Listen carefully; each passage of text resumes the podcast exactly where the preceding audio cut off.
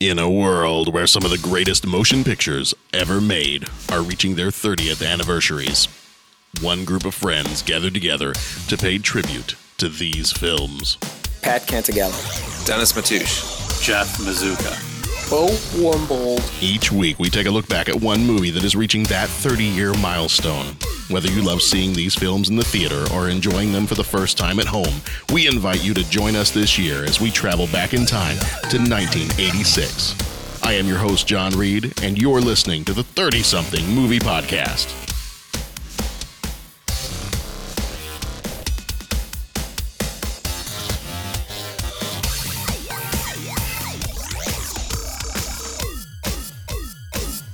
Hello and welcome once again to episode number 84 of the. Well, I'm not welcoming you again to episode number 84. That would be kind of weird.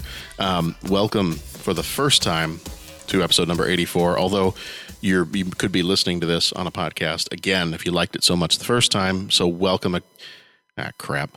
Um, anyway, welcome.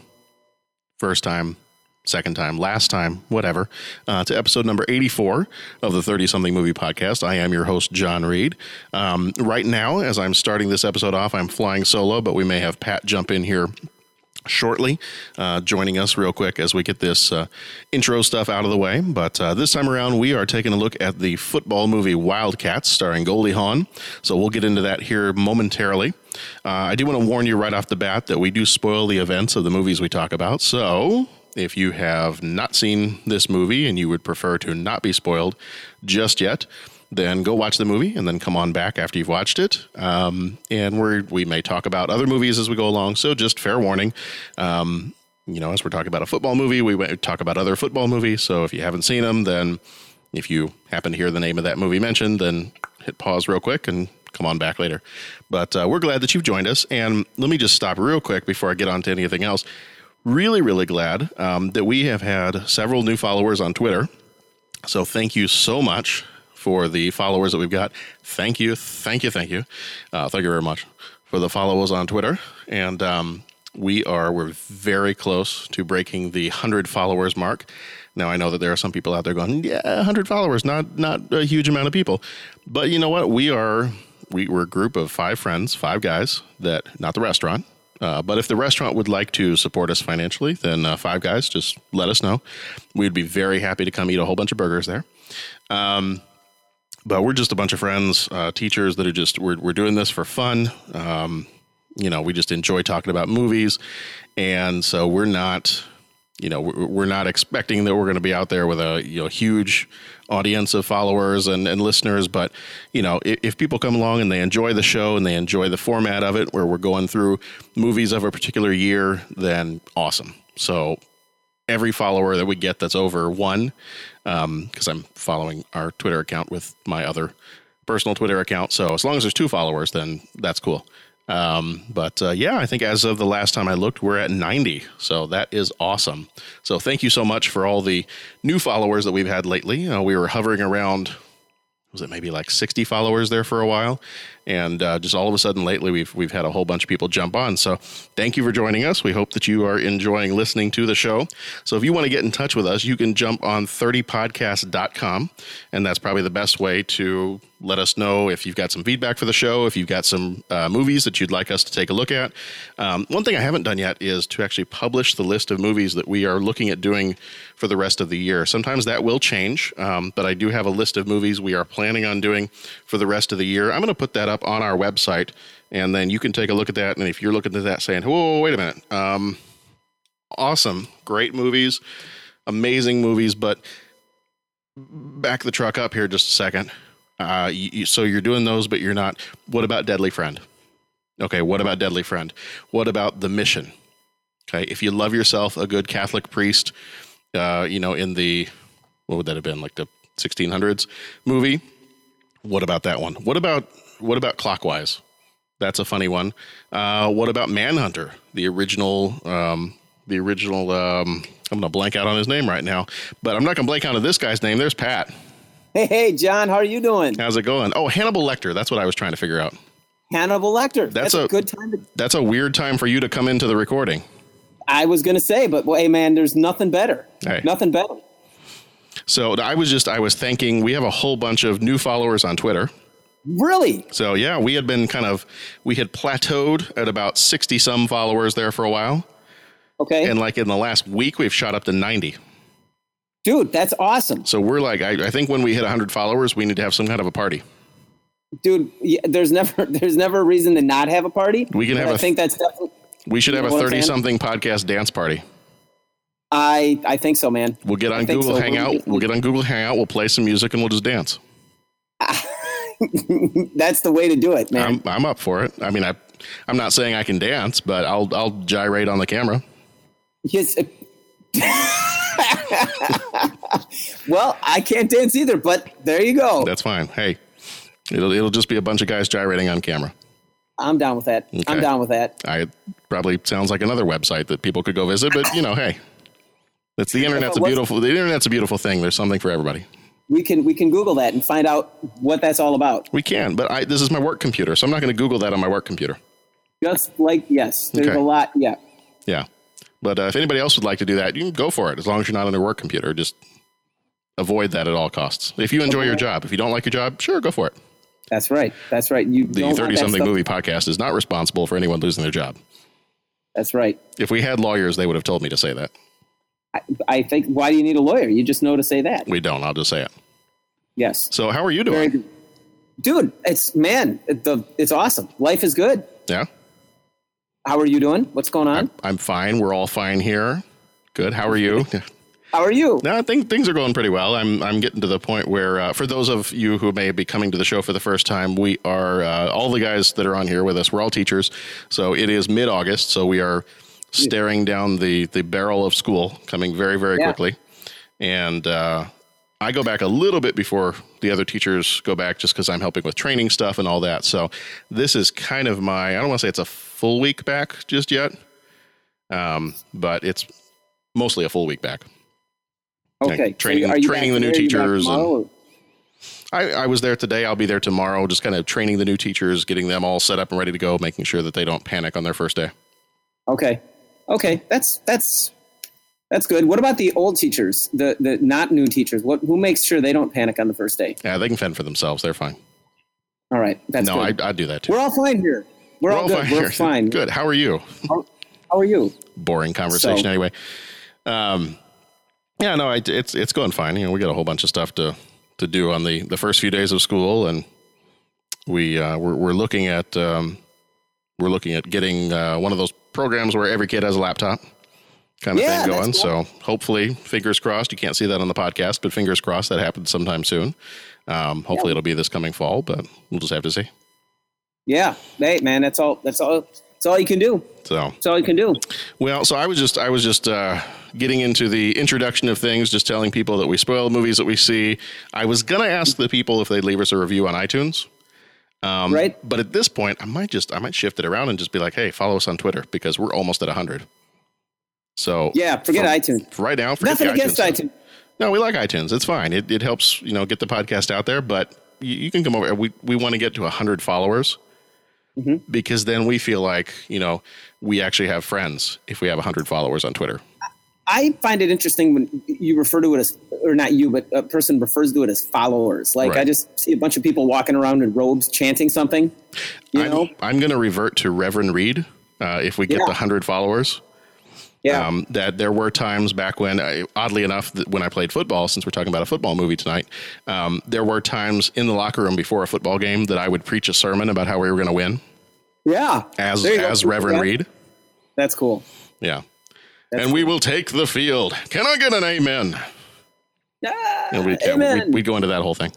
Cool. Um, you know, usually while we were in the locker room, we had a big screen TV in there, and we'd be watching Eddie Murphy Raw. So you know, not you have the contrast between Reverend Reed and Eddie Murphy Raw going on Eddie in the Murphy background. Mm-hmm. Raw. Yeah, that's that's that's definitely that's pretty good, man. Yeah. That's pretty good. All right. Well, before we get into the Wildcat stuff, the only thing that I have necessarily here is the new movie news part is Yeah. that uh, open letter to Warner Brothers that came out. Did you get a chance to see that? I did not see that. Okay. let me see. I will actually go. I'm not going to read the whole thing because it's a little long, but What's yes? What's the? Should I pop it up here and read it, or are you going to give me the? uh, I'll, I'll give you the I'll give you the gist of it, and I will read uh, I will read some important passages here. Okay. Being the English teacher that I am, I will put on my English teacher reading voice. Okay. Um, okay, so the interesting thing, this was posted on a website called Pajiba. It- I don't know, um, but they kind of list themselves as having just information on all kinds of pop culture type things. They list like film, TV, news, love, celebrities, think pieces, podcasts, web, politics, Game of Thrones, DC, Marvel, Netflix. So they list a whole bunch of things, and I don't really know what this website's supposed to be, but uh, this was an open letter. It's called an open letter to Warner Brothers CEO Kevin Tsujihara about layoffs, Zack Snyder, and donuts. Okay. And this was listed under think pieces. And the part that I totally ignored that I should have paid attention to, which would have told me that that something's going on with this letter, is the person who wrote it. And I'll tell you in a minute who the person, what the person's name is. Okay. It's a fake name, and at the time I, I wasn't even paying attention to who wrote it. Okay. So basically, what this is, is it's someone writing an open letter to Warner Brothers talking about how they left a screening of Suicide Squad last week and they were angry. And they were upset that the movie was bad. And then they go into blaming the CEO of Warner Brothers for how bad the movie is and how bad Batman vs. Superman was and how bad Man of Steel was and so on and so on. And then the person goes into saying, I you know, I was a I was an employee of Warner Brothers. I'm an I'm a former employee of Warner Brothers. So uh, let me read a little bit of it here. Um, okay, uh, I'll, I'll just start from the beginning. When I left my screening of Suicide Squad last week, I was angry. I was annoyed and let down and frustrated as well, but mostly I was just angry. Look, I'm a big dork. So, of course, I thought this train wreck of a movie did a major disservice to the characters, concept, cast, and crew, but that wasn't why I was mad. Yes, it is unfathomable to me that Warner Brothers could mess up a movie starring Will Smith, Margot Robbie, and the Joker so completely, but that just had me flummoxed. I was angry because I couldn't stop thinking about you, Kevin Ch- Suji. I think it's Tsujihara. He's the CEO of Warner Brothers. Okay. A lot of fans might be angry, and rightfully so, because you keep completely whiffling at the profit properties that they are desperate to love and enjoy. But this is a little more personal for me. See, I am a former Warner, Warner Brothers employee. I have so much respect for your studio. I love every square inch of that magical backlot from Stars Hollow to the fitness center I always meant to use. The people I worked with during my time with your company are now close friends. On my last day, I hugged them and I told them I loved them. I was also there in 2014 when you made the decision to lay off 10% of your workforce. It was a terrible year. And then blah, blah, blah, blah, blah, talking about watching all of his friends get, or watching all of her friends get fired. Okay. Um, okay. But out of all that, the thing that really sticks with me is the memo you sent to all of us. Let me refresh you on my favorite part. Quote, I wanted, this is apparently a memo that came from the Warner Brothers CEO. Okay. I wanted you to hear directly from me about our plans for the studio. In recent days, we have started to hear rumors here at the company and to read misinformation in the press, so I'd like to set the record straight. I know that the hard work and dedication of every employee around the world is the key to Warner Brothers' success, and I'm sorry for the distraction this situation brings the workforce or workplace. At Warner Brothers, we work with the world's most extraordinary storytellers, and our focus has always been to provide the creative environment and financial resources they need to realize their vision. Our commitment to that won't change. In fact, we're investing more than ever in our film and television productions. Okay, then the person goes back to uh, their letter. This is how you open a memo about layoffs. Hey guys, we work hard for the people telling stories here, and we want to make sure those visions are realized. The ball's on you. That year, we pursued the storytelling vision of Adam Sandler's Blended and Clint Eastwood's Jersey Boys. Failures. We pursued a potentially great summer movie like Edge of Tomorrow and completely botched its release. Same with The Man from Uncle. We dug in our heels and hoped the Hobbit trilogy would somehow stop being a mediocre case of diminishing returns. Talented, loyal people packed their boxes and went home while your storytellers dropped the ball. And then they go on and they talk about Man of Steel. Um, let's see. Um, I wrote. The, I started to write this letter last year. I started forming it in my head after Man of Steel was a box office failure instead of the modern classic tentpole you were expecting. I kept holding off on writing anything because it was because of one title, Suicide Squad. Zack Snyder's Dawn of Justice was a fiasco, but here comes this plucky little dark adventure about antiheroes. I love David Ayer. I love Harley Quinn. I love Will Smith. Put the letter in a drawer. The ship isn't sinking anymore. Everything's fine. There's no way this movie is bad. And here we are. I got back from my screening and screening and dusted this sucker off. You, your executive team, and your vision of your quote extraordinary storytellers that resulted in the loss of around 1,000 jobs seems intent on crashing the ship into as much, um, let's say, um, fecal matter as you can find in the ocean by making inane decisions over and over again. And then they go on to blame Zack Snyder for everything. Um, uh, then they say, You just don't get it. It's not just about DC movies, it's your whole slate. Jupiter Ascending, Get Hard, Hot Pursuit, Max, Vacation, Pan, Point Break. Effing Pan, you jerk. People lost their jobs and you decided Pan was a good idea. You think another Jungle Book is a good idea. Uh, what are you even doing? I wish to God you were forced to live out of a car until you made a number one movie of the year. Maybe, okay, now here's the sentence that's got everybody all upset. Maybe Wonder Woman wouldn't be such a mess. Don't try to hide behind the great trailer. People inside are already confirming it's another mess.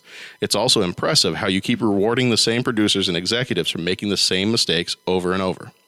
If I worked at a donut stand and I kept effing up the donuts, I'd be fired. Even if I made a tiny decent one every now and then, it doesn't matter. I'm going to get fired. I love that studio and you're allowing it to sink. It's not about making movies for, quote, the fans and not the, quote, critics. It's not even about ruining childhoods. It's about protecting livelihoods. It's time to wake up and, and make the effing donuts, Kevin. Hmm. So, so not only does this person lay into Warner Brothers and Zack Snyder and uh, pretty much everything else, but the one sentence that's kind of got people up in arms is when this person comes along and says, "And you know what? Uh, on top of everything else, Wonder Woman is a mess." And Yeah. people had watched that trailer and they're like, "Oh, that looks awesome!" And now this guy comes along and is like, "Nope, it's a mess. It's a huge mess. People on the inside say it's a mess. It's a mess." Oh, So that's got a lot of people upset. Now, let me tell you who wrote it. tell me who wrote it. The person who wrote it, and I, I should have paid attention to this earlier, and then I would have figured it out. The person who wrote its name is Gracie Law. Gracie Law. Yeah, does that sound real to you? Stay away from her, Jack. She's trouble. Yeah, exactly. So I'm reading this whole Gracie- letter, and at first I was upset. I'm like, "Come on! I really wanted Wonder Woman to be good." And then when I started to pay attention to it, I, I looked at it again um, yesterday before I was as I was kind of taking some notes for our recording, and I looked at the author, and I'm like, "You got to be kidding me! Really?" Okay, so now I'm now I feel a little bit better about this. Then Because- is it a whole? Is it all a joke, or are they just hiding under that persona, or are they just psycho and wrote an open letter? Because Well, the thing is, and I, I looked at a couple of other websites that uh, there was another website um, called Birth Movies Death. They do a lot of covering of um, of Hollywood type stuff, and I I mean I kind of would trust their judgment a little bit more. Um, I did see yesterday they had kind of an explanation of this open letter, and that a lot of the things that this person mentions about being an employee, like mentions specific locations. The guy that writes for this birth movie death uh, movies death website said, Right. "Look, I don't even work at Warner Brothers, and I've been to those places. Anybody who takes the you know the tour, the five minute tour, could go to those places. Mm-hmm. So mm-hmm. this is not like, and they don't mention anything else in the letter that necessarily points to them definitely being a Warner Brothers employee. right, So my thought is after reading it and then after reading the kind of the coverage of it on the other website where they kind of went through it, I'm like, okay, I'm I think this is a hoax. Mm-hmm. This person probably doesn't and they made a good point too, and I was kind of thinking that as well. It's still almost a year until the Wonder Woman movie comes out. What would you have seen so far that would make you think it's either good or bad? yeah, They're still film I mean they're still filming and working on it. yeah. So Sounds like, yeah, and maybe somebody from Marvel or, or Disney was worried about it, so they made up this letter. yeah, yeah. You never know when it's Gracie Law when you don't know who this person is. It's kind of like, Mhm. uh, you know, You know, some. there's something wrong with her. There's something wrong with her face. Yeah. You know, you know what it kind of Yeah, that's right. I know. There's something wrong with your face. The uh the, the thing is, is it's like okay, we all know now that when people put stuff on the internet, they can just go like just "Bah," and just throw stuff out there, and it's chat rooms and now it's like bled into open letters. You know what I'm saying? It's it's just Yeah. like you know because maybe 20 30 years ago you write a letter and you know unless you're going to like publish it in a newspaper that actually take the time to publish it no one's going to read it. Now you have a venue just to put whatever. And yeah yeah yeah. So I, I could see- i could see where your line of thought was like fear and then oh my gosh and then when you see that it's kind of who who wrote it um you know or not who wrote it but what they're naming it. You know what i'm saying? Yeah, yeah. Their pseudonym. so their pseudonym. Mhm. yeah. Yeah, well that's very when I, I mean, when I first, when I first read it, I, I was re- listening, I was kind of reading through it, and I was like, okay, all right, well, yeah, so some of their movies have not been so great, and I, I like Man of Steel. I don't, I don't care what anybody else says. And I still haven't seen Suicide Squad yet, so I'm like, okay, well, some people said they really liked it, and some people said it's not good. It's making a ton of money, whether it's I good or not. say it's it's making its money, so it doesn't matter what you know. Well, and that's and as I'm looking at this list of movies that they're complaining about, um, you know, and the the birth movies death guy said the same thing. It's like, look, you've listed some movies that make a ton of money, like Suicide Squad's making a ton of money. Batman versus Superman made some money. I mean, the Hobbit trilogy made uh, what was it like uh, several billion dollars? Mhm. Okay, I mean, it's not like they're maybe the critics didn't love them, and maybe audiences audiences loved it enough that it made- a bunch of money. Yeah, So I, I don't know what I mean. And then uh, the part I liked what the birth movies death guy said um, when they were talking about where he says like I wish. I wish to God you were forced to live out of a car until you made a number one movie of the year. Maybe Wonder Woman wouldn't be such a mess. Um, the guy I- pointed what out What does that even mean? well, the, the guy pointed out, okay, look, they had a number one movie in 2014. It was the American Sniper movie. Mm-hmm. And they also made Mad Max Fury Road. Mhm. So that won a whole bunch of awards. Yeah, I, So they're, and they're making good movies. They're just also making a whole bunch of bad ones. But right, and and I got to be honest, everything this guy is complaining about are comic book movies. Really, Pretty I much. mean, the comic book, the fantasy. I mean, so it, kind of sounds like someone that just wants to see. You know what I'm saying? That just has an angry angry fanboy. Yeah, that's kind of what it sounds like Mm-hmm. here. So, I mean, you know, and if you're laying off the workforce, I mean, I don't have the access to the numbers and the whole thing, but I mean, yeah, yeah, it, it- that's that's one of those letters you kind of freak about, and then you you kind of start thinking about it, and then, yeah, okay, yeah, this this person's kind of nuts. Yeah. So I've I've kind of I was a little bit worried about it before, and I've kind of backed off now. And I'm like, yeah, Gracie Law does not know what she's talking about. Exactly. Or Gracie Gracie Law might, but whoever's using her name, Right. Right. So She might have green eyes, but that, that doesn't mean she knows what she's talking about. yeah, man, All right. Are you ready to go? Are you ready for some football? I am ready for some football. Okay, let's do it. Um, all right. So we are taking a look at Wildcats. The release date on this one. Ooh, a Valentine's movie. Would you take a date to this movie? I'd. Let's say it came out today. Would you take Tammy to it sure, Okay. maybe, on Valentine's Day? Ye- maybe. Okay. I, I don't know. Okay. I, Well, this movie came out on Valentine's Day, 1986. So I'm just trying to figure out their rationale for doing it on Valentine's Day. I'm not seeing much. Goldie Hawn, Maybe. your significant other is going to enjoy Goldie Hawn. You're going to enjoy the football. So there you go. There- yeah, that's that's yeah, that's it. You got the feminism and the football, same movie. Let's go. All packed in. All right. exactly. All right. So, but it was rated R. Uh, the director on this one was Michael Ritchie. He died in 2001. He also did The Bad News Bears, Fletch, The Golden Child, and Fletch Lives. Producer on this one was Anthea Sylbert. Uh, she did Overboard, My Blue Heaven, and Something to Talk About. Writer on this one was Ezra Sachs. Uh, did a movie called FM and another one called A Small Circle of Friends. Music on this one by James Howard. Uh, he did the music for Tough Guys, Major League, Pretty Woman, King Ralph, Falling Down, The Fugitive, Space Jam, and the Hunger Game movies, among others. Uh, he also did a little bit of work on the uh, Batman movies Okay. with Hans Zimmer. Budget on this one, I could not find the budget. The box office was 26.3 million, so it made a little bit of money. What was the cost of it? I couldn't find one. Okay. Tried to find the budget information for it, couldn't find it anywhere. Okay. So this one is starring Goldie Hawn as Molly McGrath. Uh, she was in Private Benjamin, probably her most well-known movie, um, and the one that was kind of her breakout. Uh, Overboard, which I think we may be looking at next year, and Death Becomes Her. Swoosie Kurtz just has a fun name. She was Verna McGrath. Uh, she was in Bright Lights, Big City, Reality Bites, Liar Liar, and the TV show Mike and Molly. Robin Lively played the daughter, Alice Needham. She was in The Karate Kid Part 3, Teen Witch, and Savannah, the TV show. James Keach played Frank Needham. Uh, he was in FM, National Lampoon's Vacation, and Walk the Line. Jan Hooks, uh, who died in 2014, played Stephanie Needham.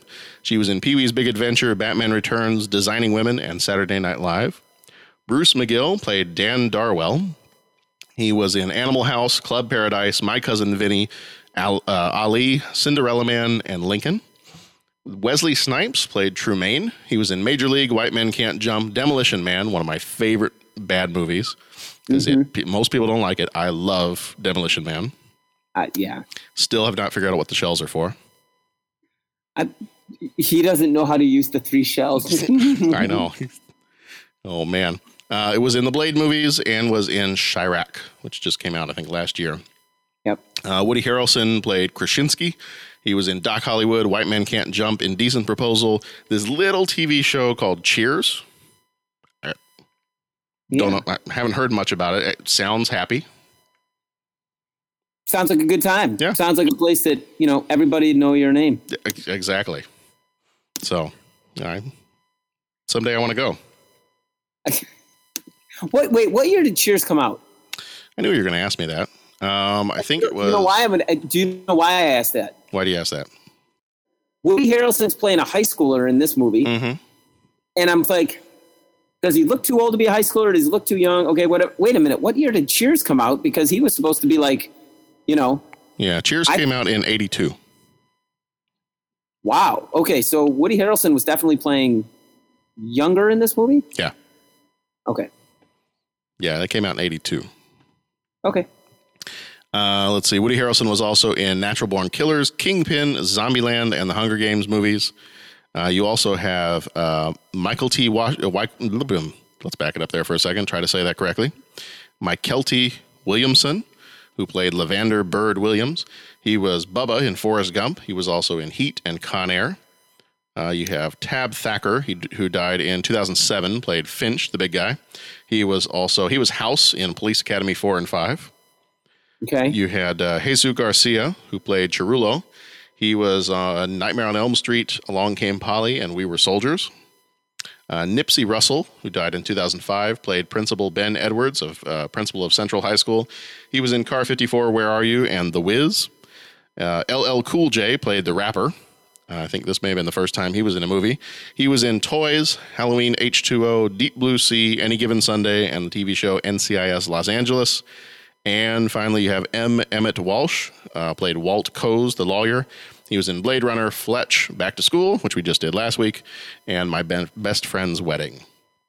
Uh, Rotten Tomatoes, the critics gave this one a 13%, and the audience gave it a 50%. Uh, Siskel and Ebert Siskel said, quote, Who advises Goldie Hawn on the films she makes? and gave it one star. Ebert says Wildcats is about how spunky Hawn is and how cute it's supposed to be that this little woman can make all those great big football players do what she says. The filmmakers, the producers, and Hawn herself bought the premise instead of looking for the plot. The problem with the movie is that they started with a character description instead of with a story. One and a half stars. Cinema Score, when they when they asked people leaving the theater what they thought of it, Cinema Score gave this one an A minus. Hmm. So it does not fit with Siskel and Ebert and doesn't necessarily fit with the audience score from Rotten Tomatoes. People leaving the theater like the movie. So the only yeah. award, the only award for this one was the daughter, uh, played by Robin Lively. The daughter Alice, played by Robin Lively, was nominated for a Young Artist Award uh, for Best Supporting Actress. And uh, summary for this one: Molly McGrath loves football. She knows football. She breathes football. Unfortunately for her, she coaches girls track. When she gets the chance, she takes a job coaching football at Inner City Central High School in Chicago. They are an unruly and undisciplined group who does not respect her until she shows them that she can be a real football coach. Molly McGrath always knew what she wanted. Hey, you want to coach football? Fine, you got it. At Central High. Her team, the Wildcats. Ready to play, coach? Do you want to play football? Yeah, Don't wear yourselves out. You want to get rid of me? absolutely. You're in training as of right now. Put that out. You think a woman can't be tough enough? Watch me.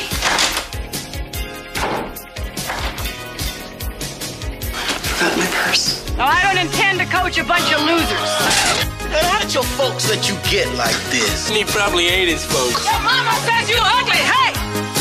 From here on out, I call the shot. Tell us what to do. Win, you turkey! All right. How are you enjoying the game thus far? Oh, you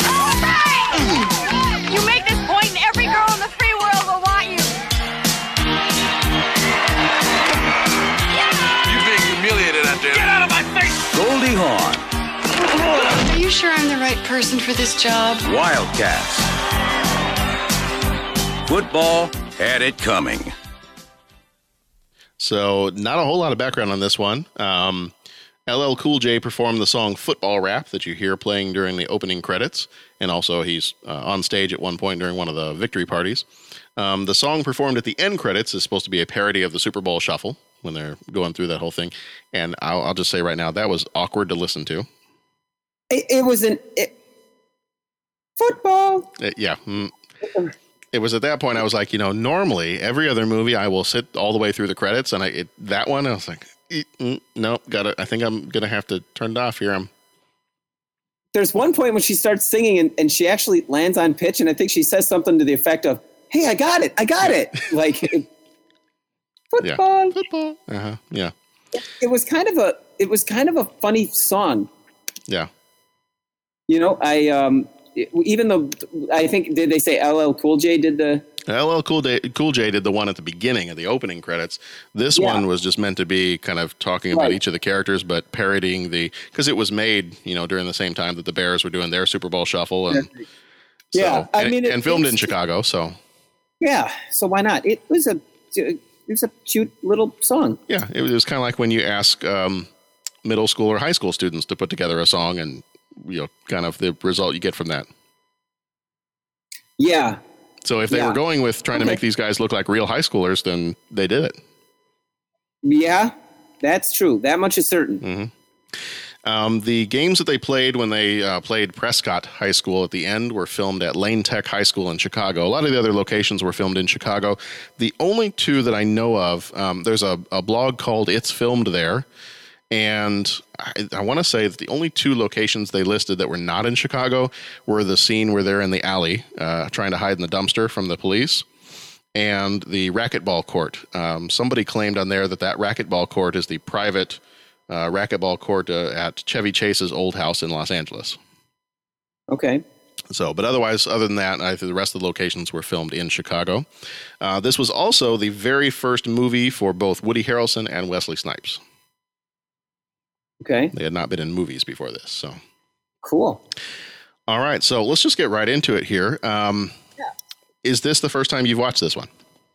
Yeah, I, I think so. I want to say I've seen parts of it because, uh, you know, there were things like, oh, I remember catching that on TV or I remember seeing that. And, you know, uh, but this was the first time I sat down and watched it, you know, song, song to song. Yeah, me too. I I, like I, like you, I think I've, I've seen clips before. I know I've seen clips before because when we, I, I was on the football team in high school, and there were things that we would kind of steal from this movie that were really similar. Like when we would the offensive line when we'd line up against another team, we mm-hmm. would you know they'd be growling at us and other stuff, and we'd either sing songs or I remember a couple times we we would even say stuff like "How you enjoying the game so far?" And, and stuff like that. So I'm watching this. I'm like, oh, that that's right. That's where we got that from. And but I don't recall sitting down and watching it from beginning to end. Right. Right. So I knew I knew parts of this, and I uh, there are particular scenes that kind of came back to me as I was watching it. But um, this this was probably the first time I've I know it's the first time I've watched it all the way through. So Yeah. so what's your uh, what's your initial reaction? My initial reaction Do watching you through it. do you agree with the thirteen percent that the critics gave it? I, not really. I was I was shocked, not shocked. I was surprised to see that the the it only got thirteen percent, and um, I mean, when I watched it, and I didn't look at any Rotten Tomatoes or anything beforehand, but when I watched it, I kind of got sucked into it, and I was like, okay, I want I want to see how it ends. I want to see her win. I mean, I, I know which way the story is going. I, you know, it's a little bit of melodrama, and okay, these are the predictable situations, but some of the situations. Um, were humorous. I mean, they they cracked me up. Um, yeah, and I was I was happy to see her succeed, and everybody wins in the end, and uh, you know she stands up to the ex husband, and the football team wins. I thought that was cool. Um, you know that coach that was just a jerk of her original school. You know he kind of got his. He you know I think they threw him in the mud or something like mm-hmm. that. Yeah. Um, but yeah, I, I kind of enjoyed it because because of that. It was cute little fun little movie, you know.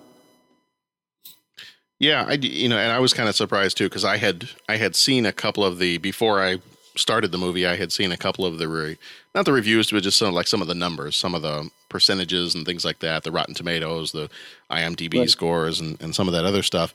And I was like, oh, okay. Um, that seems a little harsh, but um, and admittedly, I don't know. I don't know that I've seen a lot of Goldie Hawn movies. Um, you know, she was not in my wheelhouse when uh, you know when I was growing up and watching some of these movies. And I mean, I, I want to say the first movie that I ever saw with her in, because I, I, never, I don't even think I've ever seen Private Benjamin. I've probably mm-hmm. seen clips of it, but I've never watched it all the way through. I want to say the only Goldie Hawn movie that I have ever seen all the way through, and I think I saw it in the theater when it came out, was Death Becomes Her. Okay. Did you ever see that one? No, I I don't know because I don't even know what I if I know what it's about. What it is? It was yeah. um it was kind of this quirky movie with um Bruce Willis and Meryl Streep and oh wait, is this where she's dead and there's yes. a scene where she's holding a candlestick through the dude's hole yes. in his? Yeah, yeah, I remember. I never saw it, but I remember seeing something. Okay. Okay. And I remember, I, I remember going to, and I think I saw it in the theater. No, I wouldn't have seen it in the theater. Okay. It came out in '92. So, how would I have seen that? No, you know what? I bet because we were living in England at the time, and I bet I bet we. I bet I went to go see it in the theater with some friends. Like okay. I, I, bet that because that would have been the kind of movie you know to see in the preview. You know, somebody's got a hole in their stomach and they're holding like the, the candlestick through it and everything else. Just to see those previews, I, that would have been something that I think as a you know twelve year old would have been interesting to see. Right. So we probably did go to the movie theater and see that there. But that's the only one as far as it was directed by Robert Zemeckis too. So you know it was, had a good cast and good director. But that's probably the only movie of hers that I know that I've seen all the way through before watching Wildcats this time. Right. So right. I, I don't know that I can necessarily say I'm a Goldie Hawn fan. Yeah. I, she does a better job acting than I can. I mean, well, you know, yeah. I mean, and well, no, I, I, I, take that back. I mean, I think she did a good job in the role, and I mean, she's been in a lot of films and all that. I, yeah, so I, I don't know. Okay. You, is she? I, I, I, shouldn't have said anything. I mean, I don't know. I, I kind of got a non-opinion on it. Well, Sorry, it's, it's but it's it's tough to do a podcast if you don't say anything. That's true. That's like true. Our, our ninety our ninety followers are not going to download it and be like, oh, this is this is the best. This is the yeah, best yeah. silent review of a movie I've ever heard. That's awesome. So you do kind of have awesome. to say something. That's that's true. That's true. But I don't have to say it at that time and interrupt you. Go ahead and well, continue. No, you do whatever you want. Um, well, so I guess one of my questions is: Is she believable? Hey, that reminds me. No, I'm kidding. I'm yeah. kidding. Is Goldie Hawn believable to you as a football coach? Okay. Uh, within the context of this movie, um, I, you know, I, sure, I think she fits. I mean, I think it fits with the movie. I don't think you know, it it it um, is asking you. Sure, it's it's serious in some spots, but it seems lighthearted and fun, and it's supposed to be a movie with kind of a warm feeling. You know, uh, uh, it's a movie with heart, and so yeah, I can believe her as a football coach. You know, in real life, I, you know, I you, you, can't judge a book by its cover. So I mean, you know, someone can have football knowledge, and as long as they're you know, or I should just say knowledge of a sport, and as long as they're able to motivate a team to uh, do something, then you know, hey, that's that's believable. Um, I don't necessarily think it's always the way that Hollywood portrays it, obviously, but you know, and sometimes you get those stories in real life that you see these coaches that have have reached students or reached people, and it's like it's almost like truth is stranger than fiction.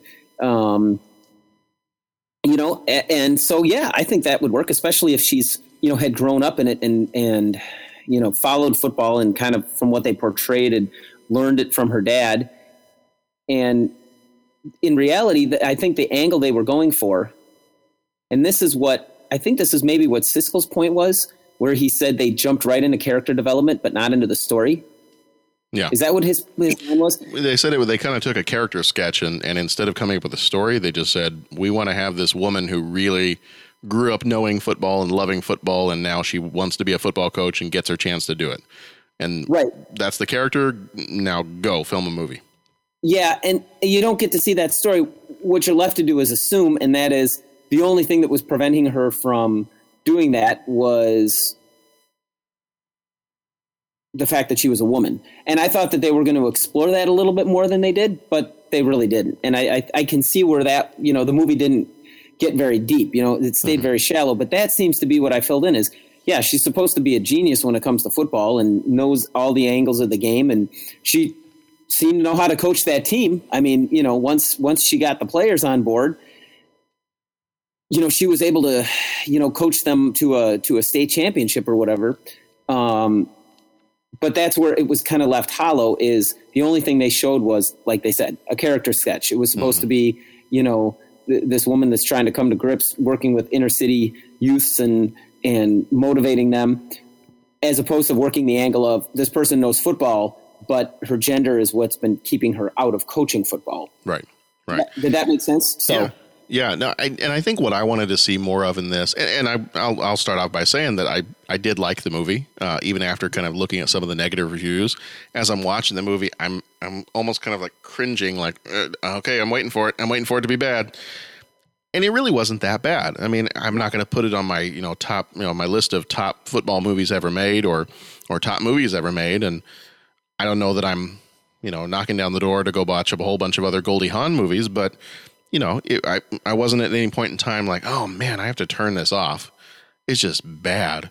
It, it never got to that. So, you know, for me, I, it was an enjoyable movie. It like like you said, I kind of got caught up in it, and I'm like, oh, this is fun. It's one of those, you know, you know how it's going to end. You know what it's what's going to happen here, and just go along for the ride and enjoy it. Yeah. And so I, I think that's kind of how I approached it a little bit like you, what I what I would have liked to see more of is kind of her her personal touch on getting this team ready and getting this team in shape and how she would do it differently than a man would. Right. You know, so you've got the scene where instead of the guys doing like the calisthenics and the other stuff, she's having them do almost like a dance routine. Mm-hmm and I'm watching that going, oh, that's cool. I I, I want to see more stuff like that. Like, what is it? What is it about her as a coach that makes her stand out from all the other men that are coaching? Because I, I think I mean I think that's what this story is supposed to be about. So, what is it that makes her so good over everybody else? Right. The other part where I felt that kind of fell through was especially most of the most of the segments that they showed where they were actually playing football, but when it got down to that last championship game most of the segments, especially before halftime, all you're seeing when it cuts to her is just reaction shots. You're seeing her go like, ooh, and ah, no. And if she's such a good coach, I want to see her over there on the side, yelling at them, you know, telling them what to do, telling other players, okay, now you get in and you do this. Or, hey, no, no, no, over here, over here, you cover this guy over here. They showed the male coach doing that. They showed the uh, Dan, um, they showed him yelling at his players and telling his players what to do. Although most of it was just kind of yelling, saying "hurt them, hurt them," and right. stuff like that. But what I wanted to see was was her use that if she's got that football knowledge that she grew up with, you know, that she inherited or learned from her dad. Right. What I wanted to see was in that championship game, prove to me why you are a great football coach. Don't just show me shots of you you know, if it's, oh, we've got Goldie Hawn, she's got a cute, bubbly personality, you know, let's show shots of her reacting on the sideline. Right. I, no, I if if we're here to see her prove that she can be a good football coach regardless of her gender, then let's see that. Show me how she's a good coach. Yeah. Okay, and so cycling back to your question of did you believe her as a coach? I could see where, yeah, but you, they didn't prove it to you. They just Right. you just kind of had to take them at their word. And you're right; it would have been, and maybe that's where, again, cycling back to the. I'm repeating myself again. Uh, cycling back to Ebert's comments or Siskel's comments, where you had the character sketches but no story. What was this a story about? I mean, was it just a straight up and up football story where they get a little bit more into the technicality of the game? And like you said, show her coaching, show her system, show whatever. Um, was it a story about, um, you know, a woman going in and and uh, uh, into like a male uh, a male world and um, you know proving that she can she can hang with the best. Um, they had a little bit of that, but mostly it was just you know chauvinistic jokes, and and that was the end of it. Right. Was it a story of sort of like an Erin Brockovich, where she was trying to um, balance her job that gives her meaning and her family? Well, you had a little bit of that, but you know, it, it everything was spread very thin. Right. That, Uh, and that's yeah, that was the point I was going to make too was they they touched on, you know, if this is going to be a movie about feminism, then you started it, but you kind of fell short. And if this is going to be a movie about um, you know, racial tension, you've got the inner city school, Central High School versus the Prescott, the affluent Prescott school. Um, you know, if it's going to be like a remember the Titans kind of thing, um, you kind of fell short of that too because you didn't really develop that fully. And while it was an entertaining movie, there were certain things about this that I think had they, like you said, had they taken this a step further and like really embraced that part and made it a part of the story and, and really kind of fleshed it out, then I, I have a feeling, and obviously just speculating, I, maybe this movie well could have gotten better reviews from the critics, but maybe, you know, historically looking back on it, maybe more of one of those like this is a this is a classic movie. This is a milestone movie where they, you know, like we're mentioning all these things like Erin Brockovich and Remember the Titans and Right. all that stuff. So I have a feeling had they developed some of those things a little bit further, then maybe you'd be looking at, at this being on the list with all of those. We'd be saying things like, oh, well, that's a movie like Wildcats where they did this, this, and this. Right. And I- and it's really that's where I don't see it necessarily opens itself up to a ton of criticism because it never really opens itself up at all. Right. So you know I can't really heap praise on it. It was a fun movie. It was entertaining. I cheered for the good guys. I laughed at parts. Uh, it was fun seeing all those actors kind of before they made a name for themselves, or right as they were making a name for themselves. But again, it it- doesn't really go much in depth with anything, you know. Um, Right. yeah, yeah, and it was it was fun. I mean, there was acting, there was talent in the movie. Oh, yeah. I mean, there's there's no question about that. Great actors in this movie. Um, I love, and I love that guy, um, uh, oh, Nipsey. What's his last name? I just said it earlier. Um, Nipsey Russell, the guy that plays the Central High principal. yeah, I love that. Just every time he's like, right. yeah, I know. And then he, like- when when the guy comes to him, he's like, you know, I've I've got it on good authority that you've got a whole bunch of players that are ineligible. Well, let me just pull that up on my computers. Exactly. We should be getting those in about two years. Nice. And see, like Yeah. that's one of those moments where I'm like, okay, let's. That's a great. That's a great message that you could push across in this movie. Is that we've got this. You're making the point that you've got this affluent uh, high school that's playing against the inner city school, and you know the guy. The guy's trying to undermine your football team. The one thing you've got going for you, he's trying to undermine that by coming in and talking academics. And then you make this comment about, hmm, you know, I, I'd love to pull their grades up on the computer, but it's probably going to be about two years until we have those computers. Right, right. But yeah, Yeah. No, I, I thought that was great. and they never really show like you said her she never really shows how she wins these guys over i mean you know the the one she The race. they, yeah the, the one yeah La- lavander um she, you know, ends up in the garbage can with him and says, "I'm going to start screaming for the police, or you're going to play football." And uh, again, it's kind of like, okay, so they're going the comedy approach and lighthearted, and they're not really looking to explore these issues. It's more of just a gag. So that's where I, I don't find it really deep, and they're not exploring race relations or anything like that. Um, because you know they So don't here- they don't explore those things. It's just there to kind of it's there and it's a gag. Yeah. You know, So since there's been a whole lot of, I, mean, I don't want to say just lately because um, it's not Even- just lately. I'm, I'm sorry. I- Yeah. I, I'm sorry. I am going to interrupt your thought. Even when the guys came in to give the speech at the end, yeah. and they were going to give the speech, and not at the end, but in the courtroom and kind of like be the Mm-hmm. character witnesses, I expected them to be kind of rough around the edges and okay, you know, this is okay. It's going to be cheesy, and they're going to say no, and they're going to use foul language and Mm-hmm. blah blah blah blah blah. But at the end, they're going to really make a rousing speech and say, "This is our you know person," and yeah, we know that it looks bad with her daughters, but um, you know, she's really a caring mother and blah blah blah. But they didn't. Yeah. It, it even that it kind of like fell short. It was like going to be there, and okay, they're building up for the scene, and these guys are going to you know save the day. Okay, not really. There's the language. Okay, everyone's shaking their head, and then a scene just ends. Yeah. Okay, so it was there for comic relief or what? Like nothing really. It was there to kind of push that part of the plot through. Yeah, they didn't play all four quarters of the game. No, they did not. so and, and that's it like i said and the act the actors were there the Yeah. talent was there it just it just fell short I, So- enjoy, I enjoy your football analogy, so thank you for that. there you go go ahead and say what uh No, I, I was just going to say, and and I don't want to. It's not a recent thing, but it seems like there's been a lot of stuff recently with like the, you know, and we've talked about it a little bit with like the the all female Ghostbusters movie and you know stuff like that, and it just seems like you have a lot of opportunities now to either go back and review the idea of well why couldn't a woman be a head football coach? I mean, we have, I, I looked up earlier, there are several places around the country where you have women that are head varsity football coaches for high schools. Um, you have, isn't there, and I, I looked this up and I, now I'm blanking out on it.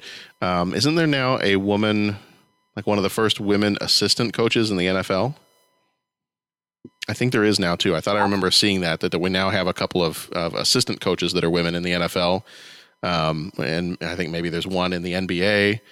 Um, but I feel like now, if you were to remake this movie Mhm. and do it now, that I feel like now might not be a bad time to bring up, you know, some of these issues. You, you've got, we definitely have race issues going on in the country. Um, you know, you definitely got issues related to, um, you know, feminism and women's rights and things like that. So, could you, you know, would it not be a good time to maybe take a movie like Wildcats and say, let's remake it, let's put somebody else in here, let's go to those things that we maybe fell through on or, or didn't follow through on as much as we could have, and now in 2016, 2017, now maybe is a good time to to review this and do a movie on it. yeah. Yeah. I why not man? Why not? I think that would be i think that would be cool. Um because I thought as I was watching this, I thought more so than a lot of other movies we've seen. You know, I, I don't often sit in a movie and go, "Wow, this would be a good one to remake." You know, mm-hmm. and especially some of the ones that we've done lately, like I wouldn't remake Back to School because that's Rodney Dangerfield. If you don't Right. have Rodney Dangerfield, you don't need to make Back to School. right You know, same Right. thing with Ferris Bueller's Day Off. You don't need to remake Ferris Bueller's Day Off. It is what it was. Just leave it alone.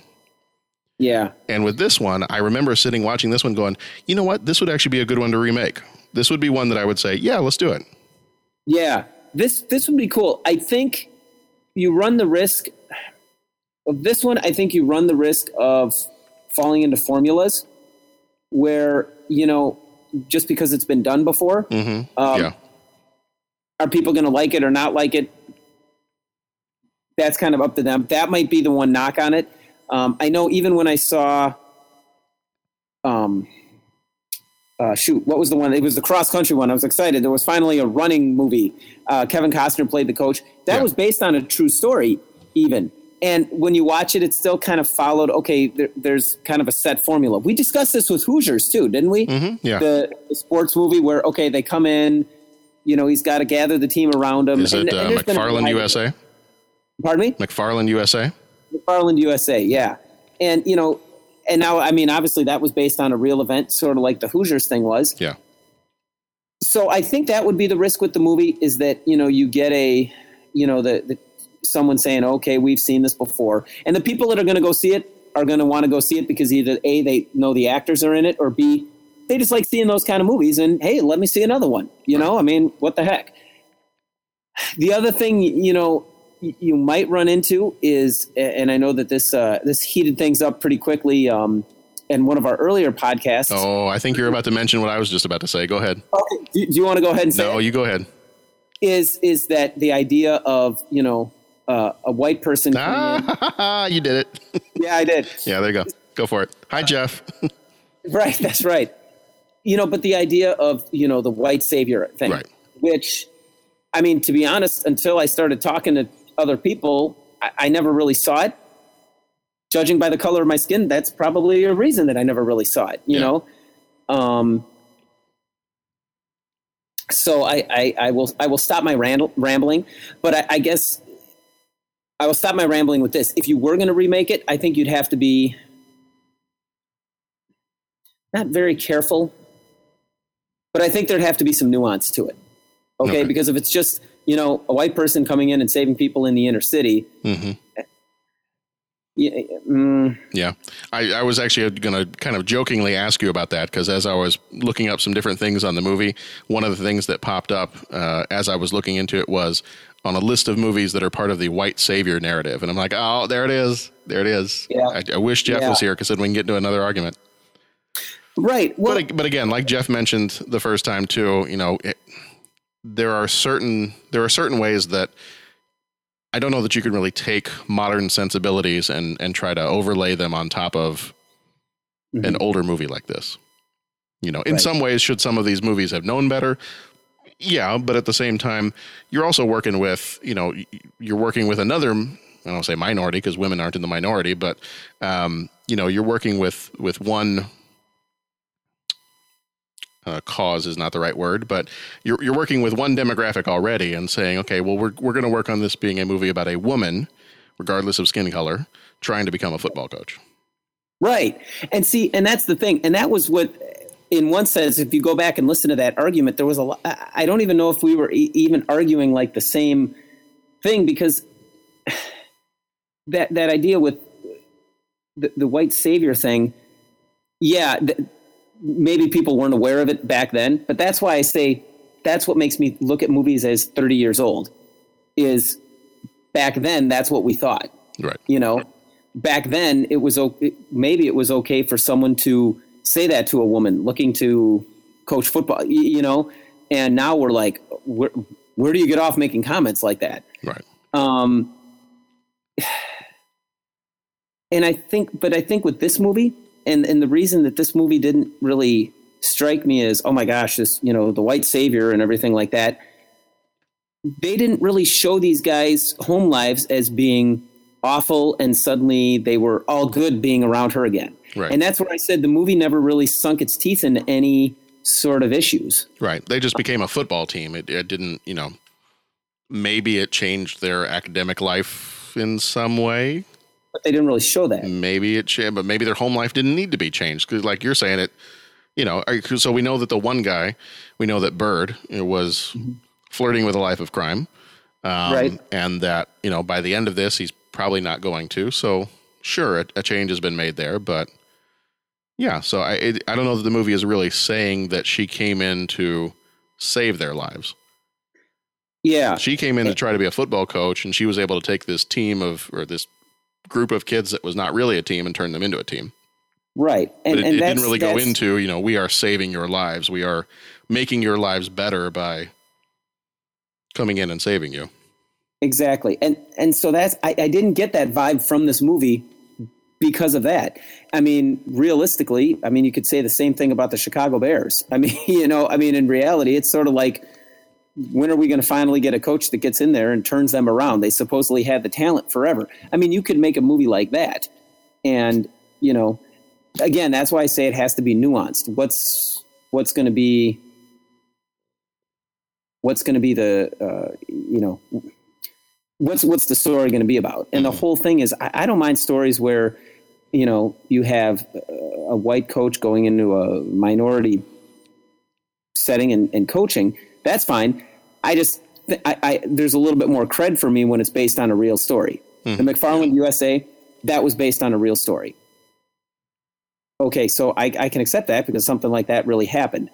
Um,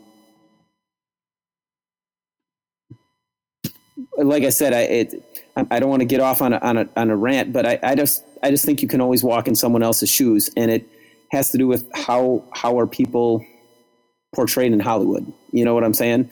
I mean, I you know if and I think that's where that the other argument goes is if it's always a white person and the people that they're helping are always minorities. You know what I'm saying? Is that is that right? Is that you know that kind of gets to the stereotyping thing, but it's it's kind of beside the point anyway because in this I don't even think that that was I don't think that was the central crux of the movie because I don't think she saved these guys other than coaching them and making them win football games. Yeah. So All right. So, what was your? Do you have a favorite scene from the movie? favorite scene, you got one? Yeah, I- I have a hard time doing favorite quotes just because, and, and this kind of surprised me. The language kind of surprised me a little bit for a movie about high school football.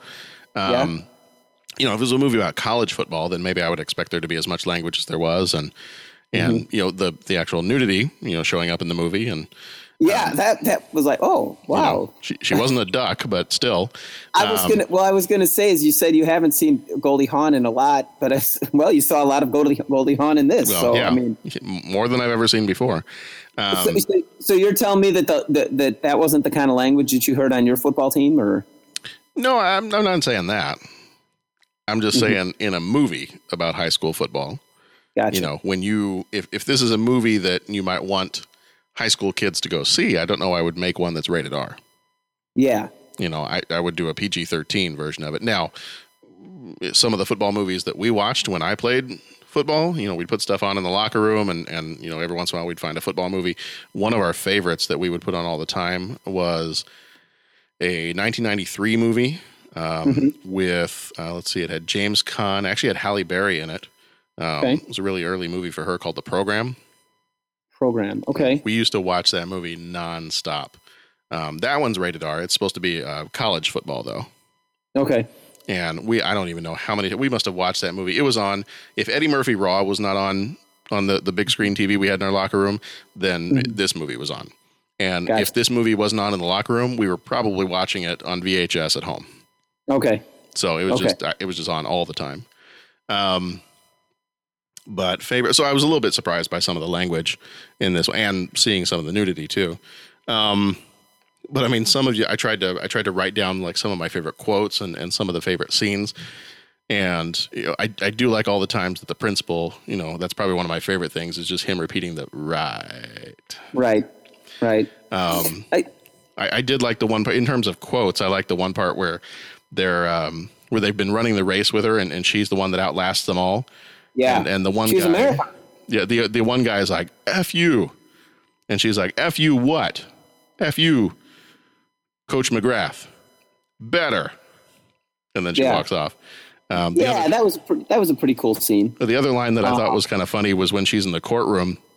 And again, Mm-hmm. not language that I can repeat, but she's in the courtroom. She's like, "Well, you know what? I called him a mother effer, Mm-hmm. which is linguistically correct be- because I'm a mother, and I used Yeah, to." Yeah, and that was back to And then when she just kind of uh, trails off, and Yeah, because the kid called the dog the uh, the son of a you know, and Yeah. said, "Well, technically, it's correct." Yeah, it's, it's correct. So that was pretty- you know, that was that was pretty fun. yeah. I you know I think I, I try to think. I was trying to think about like a, a favorite scene from the movie. If I had to pick like one overall, um,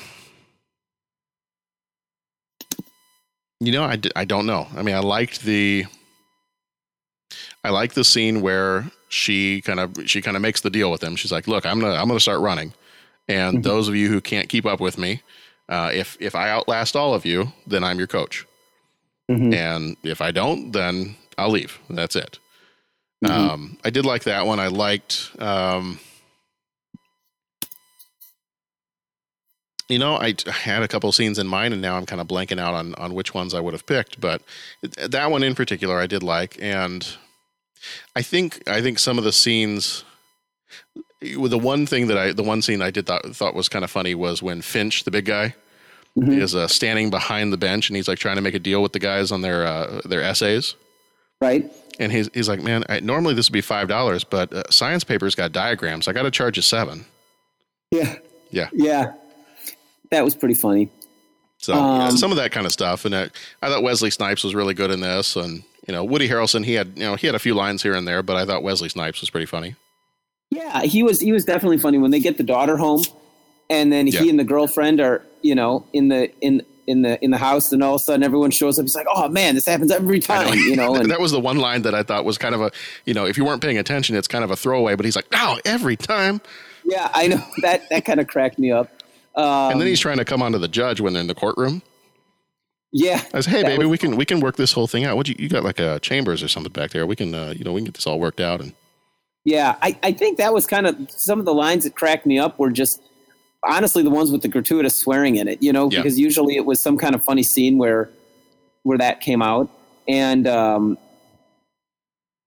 yeah, yeah, that's but I mean again, nothing really there was no one like, oh man, this scene is amazing, you know, or anything. The movie just kind of just never never climaxed. It just kind of whoop, just stayed on a even keel throughout. Yeah. So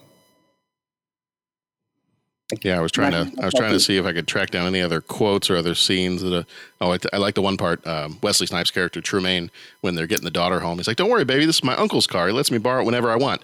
Oh yeah, then why'd you have to hotwire it? yeah, yeah, that was pretty good. Um, yeah, I- like I said, the movie made me chuckle. It was fun. I'm, you know, I'm glad the good guys won. The bad guys were definitely jerks, but yeah, just kind of I, I did like the did like the part where he was trying to where the coach at the end was trying to say that he had money in his jock strap. He's like, "Check his jock." No, yeah, yeah. I'm not doing that. if you don't do it, you're off the team. He's like, "I'm a senior. I don't care." Yeah, I know. that guy was just a jerk. That guy was just a he was just a jerk. Which is a shame because he's my favorite, one of my favorite characters from Animal House, Yes. Daniel Simpson Day. Yep. Oh, yeah. So that was pretty good. I liked it when she went and got the rims on the on the van. Yeah. When he kept cutting the price and and um, So what'd you pay for it? Sixty five. You got robbed. yeah, yeah. Uh man, but that was yeah, that was good. It was good. It just you know, it was a fun movie. So, so if somebody told you, like, hey, I, I found this movie, you know, found it sitting out on the sidewalk, a movie called Wildcats. It's got Goldie Hawn in it. Mm-hmm. What would you tell them? Should they watch it? Um, do I get to ask them what kind of movies they like, Sure. or do I just it's just as my blade? I mean, if you got a random stranger just asking about movie reviews on the street, then good on you. But yeah, you can ask them what kind of they like. Yeah, well, it just I mean, you like sports movies? Then check it out. It's fun. Do you like gladiator movies? do you like gladiator movies? Do you like gladiators? um, That's yeah, that's a totally yeah. different tangent. Yeah, no kidding. I would say, yeah, it's it's um, check it out if you like sports movies. Check it out. Don't watch it with the kids. Yeah. Um, but uh, you know, if you're looking for a, a one line, just one liner, yeah, good actors, heartwarming story, no more, no less. And for all of the Hollywood uh, producers and directors and other people that are listening to our podcast, we think this might be a decent one to remake. So, of all those other times where you're remaking movies or people are like, ah, don't remake that, this may be a decent one to try to remake. So, go find, um, I don't know, what do you do? What do you think? Like a Julia Roberts? Julia Roberts. Yeah, I you could. She, she could do this. Well, and you could get somebody new too, somebody a little bit newer, but Yeah, it depends. Again, it just depends on how are you going to make this story, you know? Yeah. And what are you looking for? Are you looking for someone that's believable?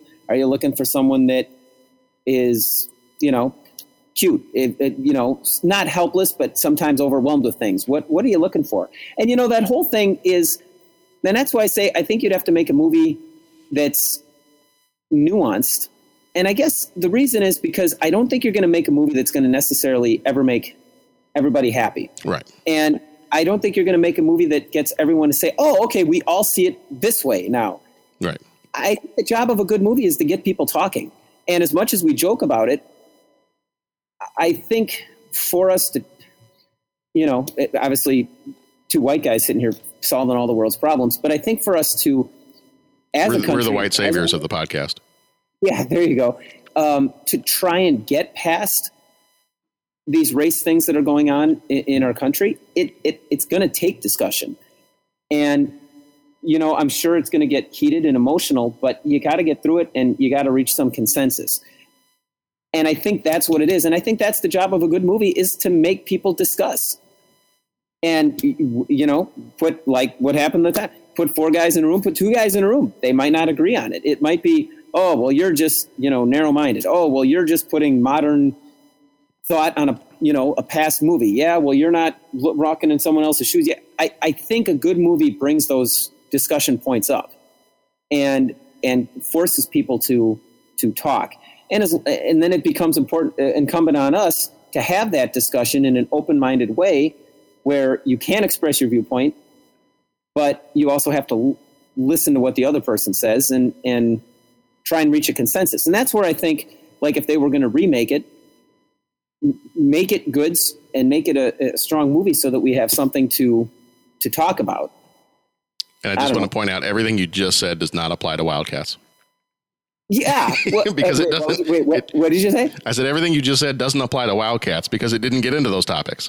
Well, and and yeah, and that was where that's where I'm not going to knock it. I'm just I'm picking on you. but maybe that's where the 18% came from is just and we don't need everything to do that Right. but it was just kind of a cute little movie and it it didn't it didn't do anything i mean it didn't go into those relations well that's fine then Mm-hmm. show this woman trying to succeed in a man's world Right. they didn't quite do that okay well just It, go it's for a it's a cute movie, but it needed to take a stand on something. right that was kind of going back to soul man i mean that was our discussion of soul man Yeah. Where how wait what what's going on here what Right. are we is it a comedy or is it not Eh, you know.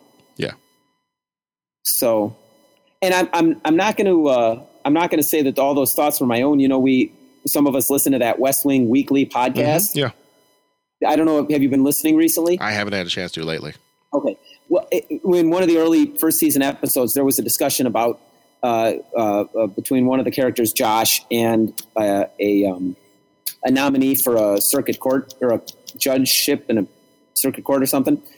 Um, and they and they got into a discussion. It was getting into, a discussion on race relations in general, but specifically reparations for slavery. And it ended with a very uh, cool point where the the judge that was uh, arguing with Josh said, you know, the whole idea of basically the whole idea of America is that it's not complete. It's supposed to be still being built. We're supposed to be figuring this out. And they kind of broke it down on that West Wing Weekly podcast. So that was kind of fresh in my mind as we were discussing this. But, you know, that's the job of the movie. It, I think if you're going to approach that, make it something so that, you know, it makes people take a stand and want to discuss it. You know? Yeah. So I don't know. All right. Well, I think that's going to do it. Do you have any final thoughts on Wildcats? No, it's a fun movie. Fun movie. Oh Yeah. wait, no. My final thought is football. Yeah, I was, I was going to say football. Um, well, Pat and I are not going to. Maybe I'll put that song in at the at the end here, just playing in the background while we're doing our whole little spiel. But we're not going to try to sing it for you. Football. Yeah. Um, Yeah. except for the three times we've just now done it. Interesting at the beginning. Interesting juxtaposition of that LL Cool J doing like a you know like an '80s Mm-hmm. you know rap thing to like old footage of like you know classic football. Right. And I was impressed, being a, a University of Illinois alum. I was impressed that Red Grange made it into the lyrics of the song. So There nice job, LL Cool J. There. Well, this was set supposedly. Well, it was filmed in Chicago, right? Right. Yeah. Okay. Yeah. So Yeah, I, so there were- there were a I- cool I know uh, I know uh, LL is uh, listening to our podcast while he's mowing his lawn. So Yeah. uh, that's what See, celebrities even do. That, even that, like, just make it about football. You know, like you said, Yeah. show what's her system, what's the thing. I mean, Have it you know, the honor the, only- history of the game. right. And uh, one of the things they mentioned was that okay, we, we got a passer, we're going to use you a lot. I mean, there was a heck of a lot of passing in this. I mean, you really didn't see much in the way of defense, the running game, blocking, or anything like that. It was just every pass was like a 60 yard, you know. Right. And, and that's how you do movie football. Yeah. Movie football or sometimes modern football.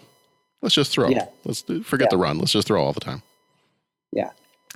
All righty. Well, I think that's going to do it for this episode. Um, you can reach us if you, uh, I mean, like if you're, you can't like reach us physically. If, if you could, that would be kind and touch us. of, that would be kind of creepy. Yeah. You know, I, I, I've, I touched, I've touched your kids and, and I feel like some of them have touched me too. what? No. It- great. I, every single time it got to parent teacher conferences, I would always watch that movie. That's just awesome. just because I wanted to, you know, I was like, if I ever decide I don't want to do this job anymore, I'm going to do that on Yeah, parent teacher conference night. I'm going to relive the the School of Rock scene there, and then I'm going to lose my job and get fired. And uh, but not the not the actual physical reaching out. But uh, if you would like to reach out to us in terms of communication, uh, you can find us through our website, 330podcast.com. Uh, we are also at 30podcast at gmail.com if you want to email us. We are on Twitter. Um, like I said, feel free. Let's let's get to the uh, 100 Twitter followers sooner rather than later here. So feel free to jump on over to Twitter uh, at 30podcast. We're on there. That's probably also where we do uh, most of our updating and sending stuff out. And, you know, put up pictures every now and then, or let people know that we're going to be talking about a particular movie. So if you've got feedback, then you can send some of it uh, our way through there. Um, I, I did put up the other day. We I took the kids to Chicago to the Art Institute, and Cool. I, I took a picture of them standing in front of some of the paintings, just like Ferris Bueller, Awesome. and I, I put that out on uh, on Twitter. And I so I, I know you're not a Twitterer, so I'll, I'll send you a copy of that picture. I would like that picture. That'll be cool. Yeah, it's, it's not on your uh, it's not on your Twitface account. So your your twit No, your, your Twit faceagram. My twit facegram. Your your tit. Well, that was wrong. We're gonna get ourselves into trouble Hmm. at some point. I, I would I would say edit, but I'm not going to. Um, We're gonna we're gonna live dangerously. We're gonna drive fast and take risks. Is what we're gonna do. We got to do that, man. Mm-hmm. We've got to do that. Uh, we are also on Facebook. You feel free to hit us right on the face. Um, sometimes we need that. We're on facebook.com slash 30 podcast. Um, we are also, depending on where you go to find your podcasts, we are on Stitcher, the Satchel podcast player. We're on Google Play Podcasts. We are on iTunes, and you can listen directly to the show at 30podcast.com.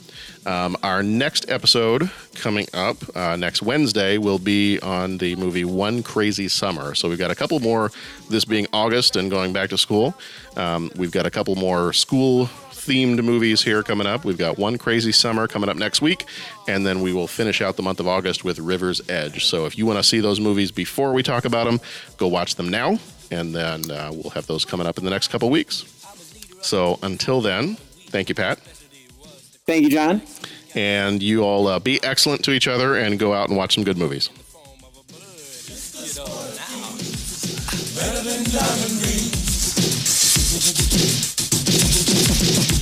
Football. We once were a team that never could measure, but now we're something fresher than fresh. You think we're jamming, and that's a fact. Everybody say Wildcats, Wildcats, Wildcats, Wildcats, Wildcats. It's the sport of kings, better than diamond rings. Football. My little girls and no other sucker made a banner that was.